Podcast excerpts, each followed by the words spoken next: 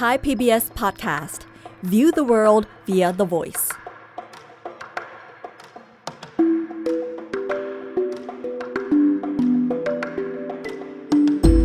อาเซียนไอส์เปิดมุมมองใหม่ผ่านเรื่องลึกแต่ไม่ลับของผู้คน สังคม และวัฒนธรรมในอาเซียน กับปรางทิพย์ดาวเรือง วัสดีค่ะคุณผู้ฟัง ขอต้อนรับสู่อาเซียนไอส์โดยดิฉันปรางทิพย์ดาวเรือง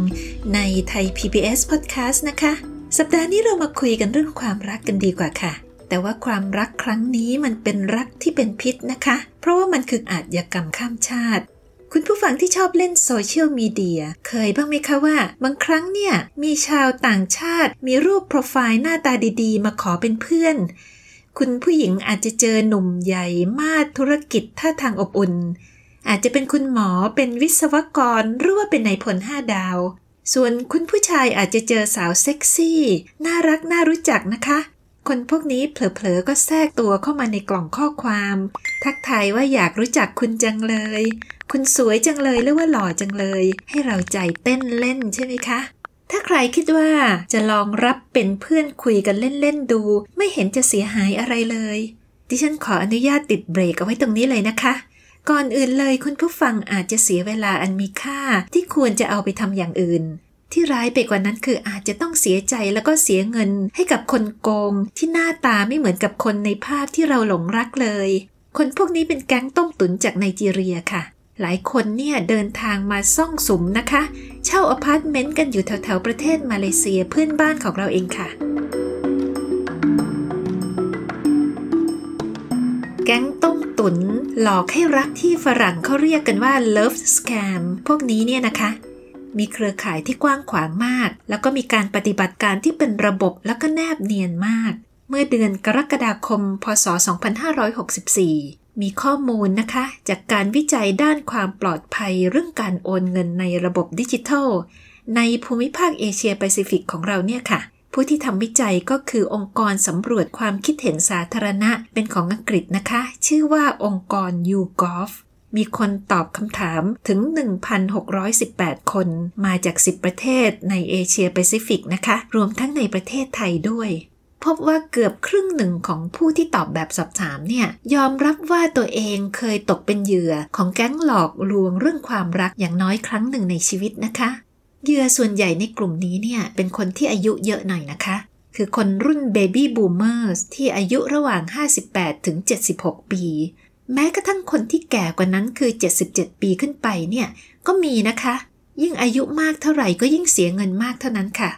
โดยเฉพาะคนรุ่น 77 ปีขึ้นไปเนี่ย เสียเงินไปราวๆ 170,000 บาทถึง 300,000 กว่าบาททีเดียวนะคะ เรื่องนี้เนี่ยคริสคอนเนลเป็นกรรมการผู้จัดการของบริษัทที่ชื่อว่า Kaspersky Asia Pacific เป็นบริษัทด้านความปลอดภัยทางอินเทอร์เน็ตนะคะเขาบอกว่าคนเนี่ยยิ่งอายุมากยิ่งเสียเงินมาก เพราะว่าคนกลุ่มนี้เป็นเป้าหมายหลักของมิจฉาชีพพวกนี้ค่ะ สาเหตุก็คือเป็นกลุ่มที่มีเงินเก็บอยู่ในบัญชีมากกว่ารุ่นอื่นๆ บางคนมีทั้งเงินเกษียณอายุแล้วก็เงินสะสม ในขณะเดียวกันคนที่เกษียณอายุแล้วเนี่ย หลายคนอาจจะอยู่บ้านคนเดียว ไม่มีใครให้คำปรึกษา และธรรมชาติของมนุษย์เนี่ยบางครั้งก็ต้องมีเหงาบ้างใช่ไหมคะ เปิดช่องให้แก๊งเหล่านี้เนี่ยแทรกตัวเข้ามาโกง ได้อย่างง่ายดายค่ะ มีคนจำนวนมากในเอเชียตะวันออกเฉียงใต้ของเราเนี่ยนะคะ ที่ตกเป็นเหยื่อของกลโกงแบบนี้ แต่ละประเทศก็เจอพอๆกันค่ะ โดยเฉพาะในช่วงของล็อกดาวน์โควิดเนี่ยมีบางประเทศที่รายงานออกมานะคะว่ามีคนถูกหลอกลวงมากขึ้น ข่าวชิ้นหนึ่งในหนังสือพิมพ์ Straits Times ของสิงคโปร์เขียนเอาไว้ว่าในพศ 2563 เนี่ย มีการแจ้งความกรณีต้มตุ๋นเรื่องความรักในประเทศสิงคโปร์ถึง 822 กรณี มูลค่าเสียหายรวมๆกันก็ไม่น้อยเลยนะคะ คือเท่ากับ 33.1 ล้านเหรียญสิงคโปร์นะคะ หรือเป็นเงินไทยก็ราวๆ 824 ล้านบาท ตัวเลขของคนที่ตกเป็นเหยื่อเนี่ยเพิ่มขึ้นเป็น 13 เท่าของปี 2554 ทีเดียว ก็มีจิตแพทย์ชาวสิงคโปร์คนหนึ่งนะคะ ชื่อคุณหมอลิมบุลเลงคุณหมอคนนี้เนี่ยรักษาคนไข้จำนวนหนึ่งที่เคยตกเป็นเหยื่อของแก๊งต้มตุนขโมยหัวใจนี่แหละค่ะ คุณหมอบอกว่า สาเหตุที่การต้มตุนเรื่องความรักได้ผลเนี่ย ก็เพราะว่าธรรมชาติของมนุษย์เราเนี่ยลึกๆแล้วเราก็ต้องการมิตรภาพ แล้วก็ต้องการคนที่เข้าอกเข้าใจตัวเองทั้งนั้นนะคะ ยิ่งในช่วงโควิดเนี่ยคนก็ยิ่งเหงา เป็นช่องทางให้แก๊งพวกนี้แทรกตัวเข้ามาได้ง่ายขึ้นค่ะ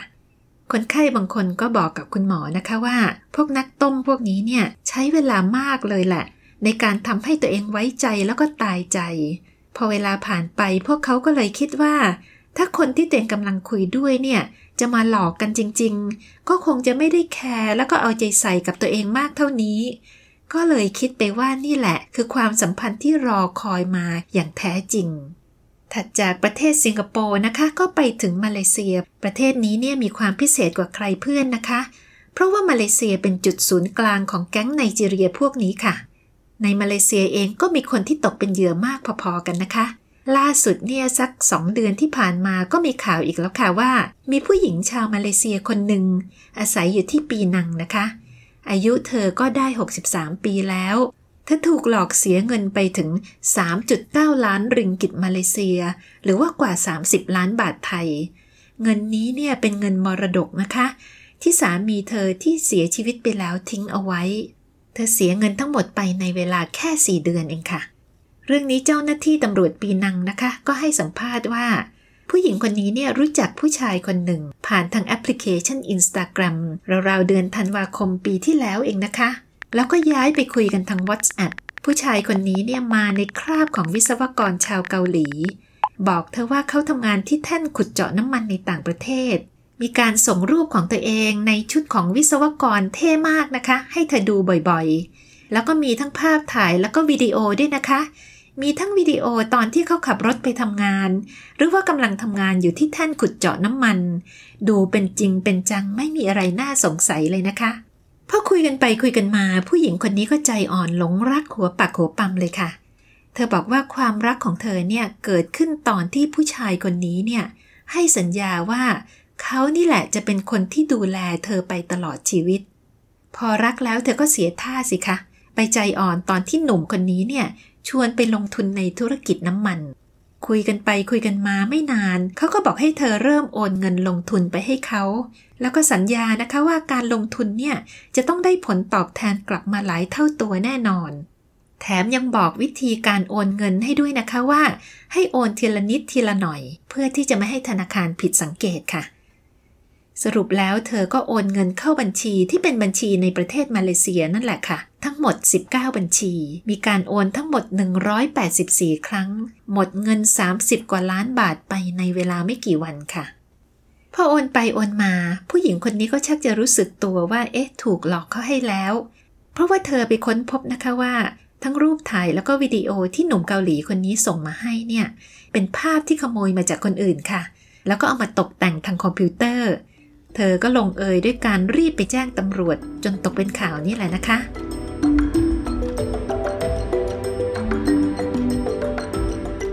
ประเทศมาเลเซียเป็นศูนย์กลางของแก๊งต้มตุ๋น love scam นี้มาตั้งนานแล้วนะคะ มีข่าวของสำนักข่าวรอยเตอร์สเมื่อ 8 ปีมาแล้วนะคะ คือในปีพศ 2557 เนี่ย ที่อ้างข้อมูลของตำรวจอเมริกันที่บอกว่าผู้หญิงอเมริกันจำนวนมาก ตกเป็นเหยื่อของแก๊งนี้ที่ตั้งอยู่ในมาเลเซีย แล้วก็เจ้าหน้าที่ตำรวจมาเลเซียก็ไม่มีทรัพยากรมากพอในการจัดการกับแก๊งพวกนี้ ถ้าจะถามว่าแล้วคนไนจีเรียมาอยู่มาเลเซียได้อย่างไรล่ะ คนพวกนี้เนี่ยเข้ามาด้วยวีซ่านักศึกษาค่ะ พวกแก๊งไนจีเรียในประเทศมาเลเซียเนี่ยมีความรู้มากกว่าพวกนักต้มที่อยู่ในประเทศของตัวเองนะคะ พวกนี้เนี่ยมาถึงก็เหมือนกับเสือติดปีกเลยค่ะ เพราะว่าระบบอินเทอร์เน็ตของมาเลเซียเนี่ย ย่อมจะดีกว่าระบบอินเทอร์เน็ตของไนจีเรียหลายเท่า บวกกับระบบของธนาคารมาเลเซีย ที่เอื้อให้มีการโอนเงินออนไลน์ แบบรูดปื๊ดรูดปื๊ดได้เนี่ยนะคะ แก๊งพวกนี้ก็เลยขยายกิจการหลอกลวงข้ามพรมแดนจากมาเลเซียไปในหลาย ๆ ประเทศ ปัจจุบันเนี่ยเจ้าหน้าที่ตำรวจก็เลยต้องร่วมมือกันข้ามประเทศนะคะ เช่นเมื่อเดือนเมษายนที่ผ่านมา เจ้าหน้าที่ตำรวจสิงคโปร์กับมาเลเซียก็จับมือกัน บุกเข้าค้นอพาร์ตเมนต์สองแห่ง ในกรุงกัวลาลัมเปอร์ แล้วก็ในรัฐสลังงอของมาเลเซีย จับผู้ต้องหาชาวไนจีเรียได้ 6 รายนะคะ เป็นสมาชิกของแก๊งต้มตุ๋นหลอกให้รักสองแก๊ง ที่มีศูนย์กลางอยู่ที่ประเทศมาเลเซีย แล้วก็ไปอารวาสหลอกคนสิงคโปร์จนเขาหมดเนื้อหมดตัว จนเจ้าหน้าที่ตำรวจสิงคโปร์ต้องข้ามประเทศไปจับนั่นแหละค่ะ แก๊งพวกนี้เนี่ยนอกจากจะใช้สื่อโซเชียลไม่ว่าจะเป็น Facebook หรือ Instagram เป็นเครื่องมือแล้วนะคะ ก็เป็นธรรมดานะคะที่ยังแฝงกายอยู่ในแอปพลิเคชันหาคู่ต่างๆ เมื่อเดือนกุมภาพันธ์ที่ผ่านมานี้นะคะ มีสารคดีของ Netflix เรื่องหนึ่งนะคะ ชื่อภาษาอังกฤษคือ Tinder Swindler เรื่องนี้กลายเป็นสารคดียอดฮิตติดอันดับนะคะ คุณผู้ฟังอาจจะเคยได้ยินชื่อแอปพลิเคชันหาคู่ออนไลน์ ที่ชื่อ Tinder นี้อยู่บ้างแล้วใช่ไหมคะ Tinder เนี่ยปฏิบัติการอยู่ใน 190 ประเทศนะคะ ใช้ภาษาถึง 56 ภาษา เมื่อปีที่แล้วเนี่ยมีสถิติคนใช้ Tinder ถึง 75 ล้านคนต่อเดือน บริษัทนี้มีรายได้กว่า 44,000 ล้านเหรียญสหรัฐทีเดียวนะคะ น่าคิดนะคะว่าธุรกิจเกี่ยวกับความสัมพันธ์ความรักเนี่ยช่างกำไรกันเหลือเกิน สารคดีเรื่องนี้เป็นเรื่องของนักต้มตุ๋นชาวอิสราเอล ที่ปลอมตัวเป็นลูกชายของเจ้าพ่อวงการเพชรพลอยชาวรัสเซียคนหนึ่ง ชื่อว่าเลฟเลวิฟ คนคนนี้มีตัวตนอยู่จริงนะคะ นักตุ๋นคนนี้ก็เลยไปขโมยนามสกุลเข้ามาใช้ ใช้ชื่อตัวเองว่าไซมอนเลวิฟในแอป Tinder แล้วก็จีบผู้หญิงไปทั่วโลกเลยนะคะ หลอกล่อผู้หญิงว่าตัวเขาเนี่ยเป็นลูกชายมหาเศรษฐี มีเงินหลายล้านดอลลาร์ นายไซมอนเนี่ยสามารถพาผู้หญิงไปออกเดทแพงๆ ได้จริง ๆ ด้วยนะคะ วิธีการก็คือ เขาเอาเงินที่โกงมาได้จากผู้หญิงคนหนึ่ง พาผู้หญิงอีกคนหนึ่งไปเที่ยวหรูๆเช่นพาไปดินเนอร์บนเครื่องบินเจ็ตส่วนตัว หรือว่าหาซื้อของขวัญแพงๆ ให้ พอผู้หญิงตายใจก็เริ่มเดินแต้มนะคะ เล่าให้เธอฟังว่าเขาเนี่ยกำลังหนีศัตรูอยู่ แล้วก็ไม่สามารถใช้ credit card ของตัวเองได้ เพราะว่าจะถูกตามตัวพบ เสร็จแล้วก็ขอร้องแกมกดดันนะคะ ขอยืมเงินผู้หญิงก่อน ลงเอยนะคะว่ามีผู้หญิงจำนวนมากเนี่ยถึงขั้นไปกู้เงินธนาคาร หรือว่าทำบัตรเครดิตให้เขาเอาไปใช้ รวมๆกันนะคะ มีการประเมินว่าคนคนนี้เนี่ยได้เงินจากผู้หญิงในประเทศต่างๆ ไป รวมกันแล้วราว10 ล้านเหรียญสหรัฐ หรือคิดเป็นเงินไทยก็ 341 ล้านบาทเชียวนะคะ ที่น่าเจ็บใจก็คือจนป่านนี้เขายังลอยนวลอยู่โดยที่ไม่ถูกดำเนินคดีนะคะ ส่วนค่าย Netflix นั้นก็ประสบความสำเร็จ สามารถสร้างผลงานที่โด่งดังออกไปได้อีกเรื่องหนึ่ง แต่คนที่เสียหายที่แท้จริงคือผู้หญิงที่ถูกหลอกนั่นแหละค่ะ ที่ไม่ได้อะไรกลับคืนมาเลย แต่ว่าเรื่องของนายไซมอนเลวิฟเนี่ยกลายเป็นเรื่องกระจอกงอกง่อยทันทีนะคะ ถ้าเทียบกับสิ่งที่เกิดขึ้นในประเทศไทยบ้านเราค่ะ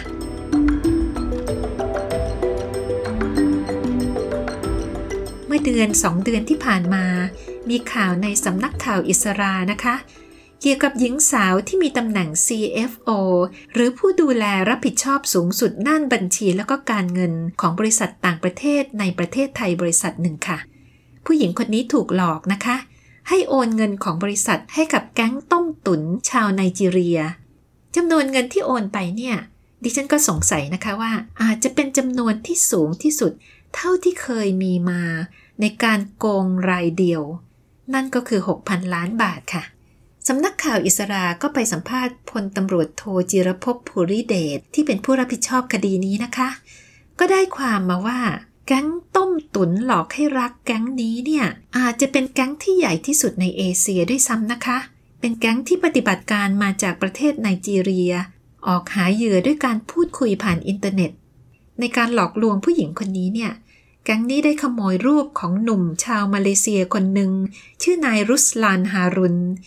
เป็นหนุ่มใหญ่ท่าทางภูมิฐานหน้าตาใช้ได้นะคะ ขโมยเอามาใช้แล้วก็ทำความรู้จักกับผู้หญิงไทยคนนี้ อ้างว่าตัวเองชื่อนายแพทย์ชาง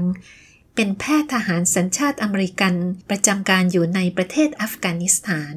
วิธีการต้มตุ๋นแบบนี้เนี่ย แก๊งต้มตุ๋นก็จะสร้างเรื่องขึ้นมาเป็นพักๆนะคะ พอเหยื่อคนนี้เริ่มหลงรักนายแพทย์ชางปลอมๆ คนนี้เข้าแล้วเนี่ย แก๊งก็สร้างเรื่องต่อว่า บิดาของนายแพทย์คนนี้ได้เสียชีวิต แล้วก็ทิ้งมรดกเอาไว้ให้ เป็นเงินฝากที่ประเทศสวิตเซอร์แลนด์มากกว่า 50 ล้านดอลลาร์สหรัฐ คิดเป็นเงินไทยก็ประมาณ 1,700 ล้านบาทนะคะนายแพทย์ชางก็บอกเธอว่า พอหลังเกษียณแล้วเนี่ยเขาจะย้ายมาอยู่ที่เมืองไทย ซื้อบ้านแล้วก็อยู่กับเธอ แล้วก็เพื่อความสบายใจนะ ตอนนี้เนี่ยเขาจะโอนเงินมรดก 50 ล้านเหรียญมาให้เธอถือเอาไว้เลย แก๊งนี้ก็ได้สร้างเอกสารปลอมขึ้นจำนวนหนึ่งนะคะ เป็นเว็บไซต์ของการโอนเงินแบบปลอมๆ ที่ทำให้ผู้หญิงรู้สึกว่าได้มีกระบวนการการโอนเงินแล้ว แล้วก็มีใบมรณะบัตรปลอมของบิดาของนายแพทย์ชางคนนี้ ที่บอกว่าทำมาจากประเทศอังกฤษ พอถึงจุดหนึ่งเนี่ยก็ให้สมาชิกในแก๊งที่เป็นคนไนจีเรียอีกคนหนึ่งเนี่ย ติดต่อผู้หญิงคนนี้มา แล้วก็แอบอ้างตนเองว่าเป็นทนายความของนายแพทย์ชาง ชื่อว่าโคลินโจนส์มาช่วยคุยนะคะ เพื่อที่จะอ้างเหตุผลว่าทำไมเงินที่บอกว่าโอนให้ยังมาไม่ถึงสักทีเขาก็บอกว่านายแพทย์ชางเนี่ยตอนนี้อยู่อัฟกานิสถานนะ อินเทอร์เน็ตไม่ค่อยจะดี แต่ยังไงก็ยืนยันว่าจะมีการโอนเงินมาให้เธอแน่นอน เรื่องนี้เนี่ยเจ้าหน้าที่ตำรวจไทยยังบอกอีกนะคะว่า จะมีผู้กำกับแล้วก็ผู้สั่งการอยู่เบื้องหลังนะคะ ที่คอยบอกว่าตอนนี้เนี่ย story หรือว่าเรื่องแต่งสำหรับหลอกล่อเนี่ยตอนต่อไปจะเป็นยังไงหญิงสาวคนนี้เนี่ยหลงรักนายแพทย์ชาง แล้วก็เชื่อขนาดที่ว่า ลงทุนเดินทางไปประเทศมาเลเซียสองสาครั้ง เพื่อจะไปพบกับทนายความคนนี้ แต่ก็ไม่เจอนะคะ เพราะว่าแก๊งแก๊งนี้ก็ใช้ลีลา หลบเลี่ยงต่างๆ สารพัดนะคะ พอผู้หญิงตกลงจะโอนเงินให้ แก๊งต้มตุ๋นก็ให้เธอเนี่ยโอนเงินเข้าบัญชีของคนไทยในประเทศไทยนี่แหละค่ะซึ่งทางตำรวจบอกว่าพวกนี้เนี่ยเป็นบัญชีของหน้าม้า ที่เครือข่ายต้มตุ๋นจัดหามาให้ ซึ่งเป็นระบบที่ทำกันทั่วโลกนะคะ โดยแก๊งพวกนี้จะจ่ายค่าตอบแทนให้เจ้าของบัญชีเป็นเงินประมาณ 50%ของเงินที่โอนผ่านบัญชีนั้นๆ ในครั้งนี้เนี่ยเหยื่อก็ได้โอนเงินเข้าบัญชีทั้งหมด 7 บัญชี นอกจากนั้นแก๊งต้มตุนยังให้ผู้หญิงไทยคนหนึ่ง ไปตั้งบริษัทปลอมๆขึ้นในประเทศไทยเพื่อรอรับเงินโอนนะคะ งานนี้มีผู้หญิงไทยอยู่กลุ่มหนึ่งที่เป็นผู้สมรู้ร่วมคิดค่ะ ผู้หญิงพวกนี้เป็นผู้หญิงไทยที่เคยมีอาชีพค้าบริการในประเทศมาเลเซีย แล้วก็ผันตัวมาเป็นภรรยาเช่าให้คนไนจีเรียที่เป็นสมาชิกของแก๊งนี้ล่ะค่ะ หลังจากที่เหยื่อโอนเงินเข้าบัญชีบริษัทนี้แล้วนะคะ ก็มีผู้หญิงไทยคนหนึ่ง เดินทางมาจากประเทศมาเลเซีย มาเบิกเงินก้อนนี้จำนวน 10 ล้านบาทออกไป แล้วก็ยัดใส่กระเป๋านะคะหิ้วกลับประเทศมาเลเซีย แต่ก็โดนเจ้าหน้าที่ศุลกากรมาเลเซียจับนะคะ ในข้อหาลักลอบขนเงินเข้าประเทศ ต้องโทษจำคุกอยู่ที่มาเลเซียในเวลานี้ค่ะ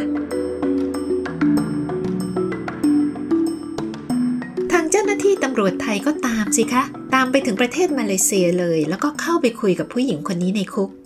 สาวไปสาวมา ต่อจิ๊กซอไปเรื่อยๆ ก็ได้ชื่อเครือข่ายผู้เกี่ยวข้อง ไปจนถึงเบอร์หนึ่งของขบวนการเลยค่ะ เสร็จแล้วก็ได้ออกหมายจับแล้วก็จับตัวคนได้เกือบหมดแล้วนะคะ นับว่าเป็นผลงานที่น่าชื่นชม ยังไงดิฉันก็เอาใจช่วย ให้ทลายแก๊งนี้ ก่อนที่จะไปสร้างความเสียหายให้กับคนอื่นอีกนะคะ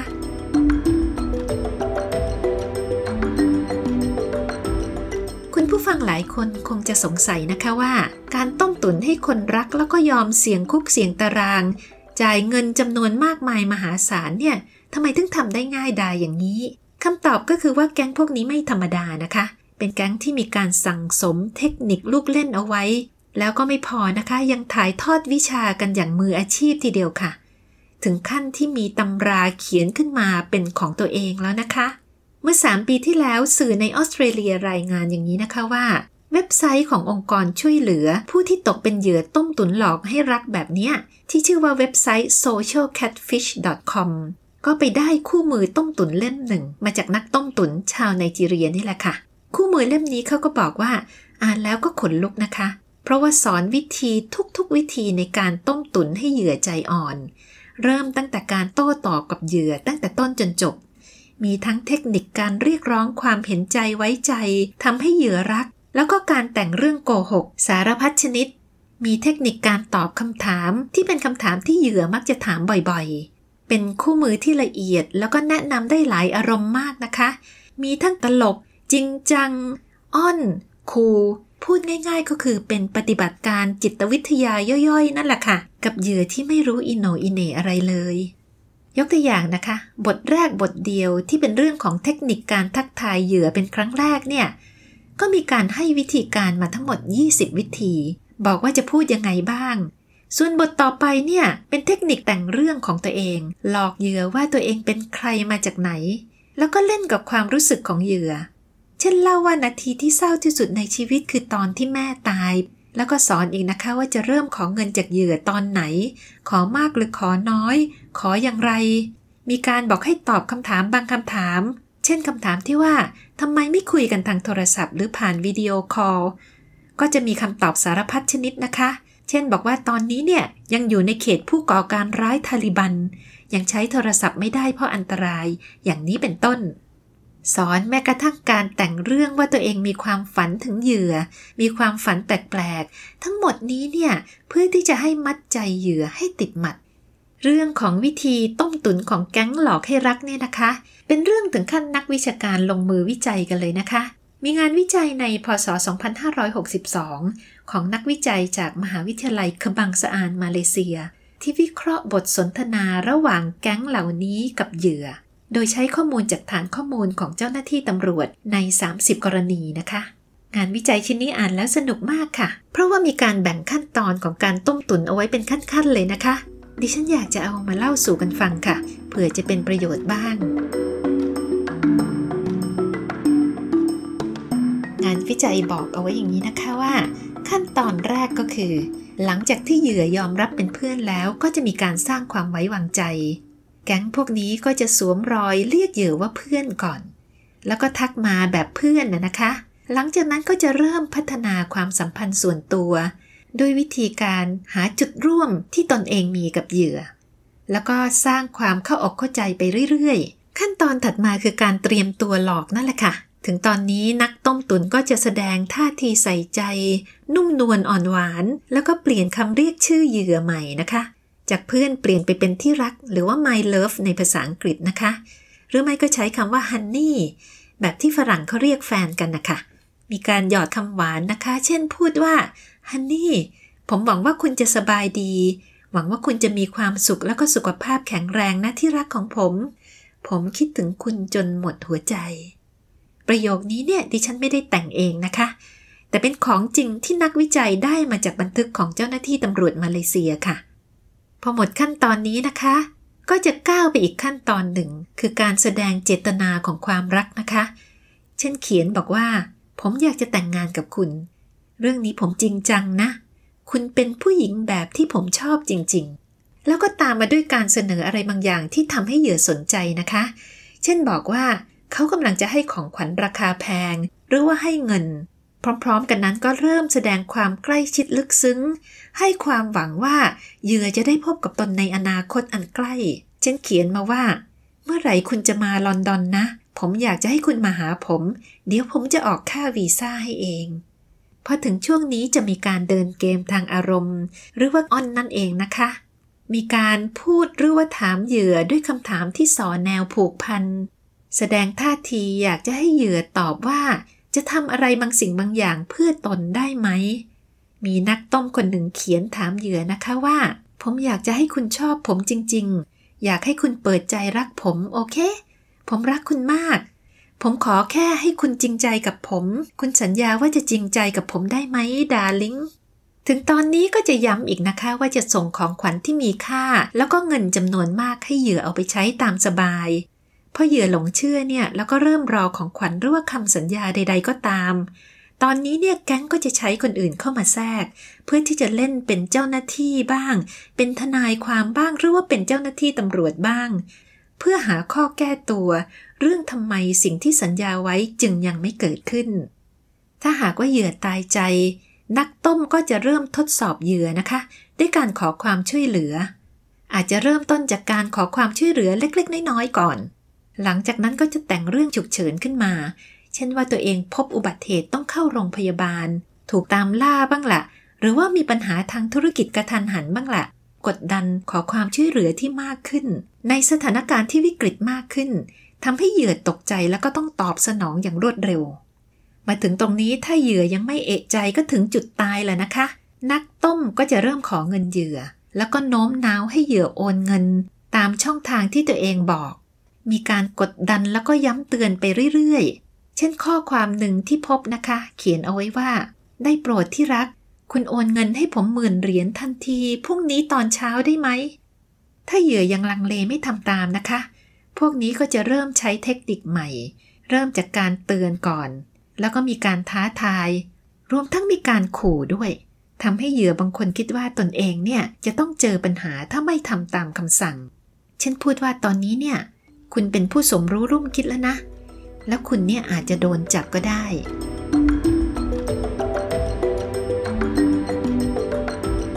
เห็นไหมคะว่าเล่ห์กลของพวกนี้เนี่ยเป็นระบบแล้วก็แนบเนียนมาก คราวนี้เราจะป้องกันตัวเองได้อย่างไรล่ะ ดิฉันจะขอนำคำแนะนำจากบล็อกเกี่ยวกับความปลอดภัยทางอินเทอร์เน็ตบล็อกหนึ่งมาเล่ากันฟังค่ะ เขาบอกอย่างนี้นะคะว่า เมื่อเริ่มมีคนมาแสดงความสนใจคุณทางออนไลน์เนี่ย ก็ขอให้สังเกตความผิดปกติเหล่านี้ไว้ก่อนเลยนะคะ เช่น รูปโปรไฟล์ดีเกินจริงหรือเปล่า สวยหล่อเกินจริงไปไหม คนคนนั้นใช้ชื่อที่คล้ายๆ กับชื่อโหลหรือเปล่า ถ้าเป็นชื่อภาษาอังกฤษก็เช่นจอห์นสมิธนะคะ คือคนส่วนใหญ่เนี่ยมักจะไม่โหลอย่างนี้นะคะ พอคุยกันแล้วเนี่ย คนคนนั้นเนี่ย รีบขอย้ายการติดต่อ จากแอปที่เป็นทางการที่มีการตรวจสอบได้ เช่นแอปหาคู่ต่างๆ เนี่ย ไปคุยกันในแอปอื่นไหม หลังจากนั้นเนี่ยให้สังเกตนะคะว่า คนคนนี้พยายามที่จะพัฒนาความสัมพันธ์เร็วเกินไปหรือเปล่า เช่นคุยกันได้สองอาทิตย์ก็สารภาพรักแล้วเป็นต้น อีกอย่างหนึ่งเนี่ยมีโปรไฟล์ยอดนิยมนะคะ คือโปรไฟล์ของพ่อไม้ลูกติด พอมาอย่างนี้เนี่ยขอให้เริ่มสังเกตเลยนะคะ เพราะว่ามันเป็นโปรไฟล์ที่สามารถเรียกร้องความเห็นอกเห็นใจจากผู้หญิงได้ค่ะ จุดที่น่าสังเกตอีกเรื่องหนึ่งนะคะ ก็คือคนคนนี้เนี่ยมักจะอยู่ในประเทศแปลกๆ ไม่ได้อยู่ในประเทศของเหยื่อ ทั้งๆทที่บางครั้งโดยเฉพาะอย่างยิ่งในกรณีของมาเลเซีย นักต้มก็จะอยู่ในประเทศเดียวกันนั่นแหละค่ะ พอคุยกันไปคุยกันมาเนี่ยลองดูนะคะว่าคนคนนี้เริ่มมีกรณีฉุกเฉินไหม แล้วก็ขอเงินหรือเปล่า แล้วก็มีปัญหาไม่ทำตามสัญญา เช่นไม่ส่งเงินให้หรือไม่ส่งของขวัญให้หรือเปล่า ถ้าเป็นอย่างนี้นะคะ ก็เรียกว่าเข้าล็อกทันทีว่า คุณอาจจะเจอแก๊งต้มตุ๋นก็ให้แล้ว คราวนี้ยังมีคนแนะนำนะคะ ถึงวิธีการตรวจสอบโปรไฟล์ของคนคนหนึ่งในทางอินเทอร์เน็ตนะคะ แต่ก่อนที่เราจะตรวจสอบคนอื่นเนี่ยก็ขอให้ตรวจสอบตัวเองก่อนนะคะว่า ตัวเราได้ให้ข้อมูลส่วนตัวทางโซเชียลมีเดียมากเกินไปไหมเพราะว่าคนที่ให้ข้อมูลส่วนตัวมากไปเนี่ย ก็มักจะถูกแก๊งเหล่านี้เอาไปใช้คำเตือนอีกคำหนึ่งก็คือ เรื่องของความรักความสัมพันธ์เนี่ยนะคะ ต่อให้ใจอ่อนขนาดไหน ก็ให้ยึดคติช้าๆได้พลาเร่มงามเอาไว้นะคะ แล้วถ้าอีกฝ่ายหนึ่งเนี่ยเร่งรัดก็ขอให้ระวังตัวเอาไว้ค่ะ เมื่อตั้งหลักได้อย่างนี้แล้วนะคะ ก็ขอให้ใช้ Google ให้เป็นประโยชน์ค่ะ ให้ Google ให้แหลกเลยนะคะ ตรวจสอบทั้งชื่อแล้วก็ข้อมูลที่ได้มา คุณผู้ฟังรู้ไหมคะว่าตอนนี้เนี่ย Google มีฟังก์ชันให้ตรวจสอบภาพถ่ายได้แล้ว เราสามารถตรวจสอบได้นะคะว่า ภาพโปรไฟล์ของคนคนนี้เนี่ยเคยไปปรากฏที่ไหนบ้างหรือเปล่า สามารถติดตามต้นตอของภาพได้นะคะ เพื่อจะเช็คให้ได้ว่าคนคนนี้มีตัวตนจริงๆไหมแต่ถ้ายังไงเนี่ยถ้าเช็คแล้วไม่มีอะไรผิดปกติก็อย่าเพิ่งประมาทนะคะ เพราะว่าตอนนี้พวกนักต้มตุ๋นเนี่ยเขาสามารถสร้างรูปโปรไฟล์ขึ้นมาเองจากคอมพิวเตอร์นะคะ ทำให้ตรวจสอบไม่ได้ค่ะ ดังนั้นนะคะเพื่อไม่ให้เป็นการเสียเวลา ก็ขอแนะนำว่า ให้ขอให้คุยผ่านกล้องวิดีโอกับอีกฝ่ายหนึ่งให้เร็วที่สุดค่ะ ถ้าฝ่ายนั้นปฏิเสธด้วยเหตุผลแปลกๆ นานาชนิดนะคะ ก็ให้สงสัยไว้ก่อนค่ะ แล้วก็ที่สำคัญนะคะ อย่าส่งเงินแม้แต่บาทเดียว ให้ใครที่ไม่เคยเจอตัว ถ้าคุณสงสัยว่าเจอแก๊งต้มตุ๋นเข้าให้แล้ว ฟังมาถึงตอนนี้คุณผู้ฟังอย่าเพิ่งถอดใจในเรื่องความรักนะคะ ดิฉันก็เชื่ออย่างหลาย ๆ คนนะคะว่ารักแท้เนี่ยมีอยู่จริง ถึงบางคนจะบอกว่าความรักเนี่ยเหมือนกับผีเสื้อนะคะ เวลาเราไล่จับมันชอบบินหนี แต่เวลาที่เรานั่งเฉย ๆ เนี่ย บางทีมันก็บินมาเกาะเราเองนะคะ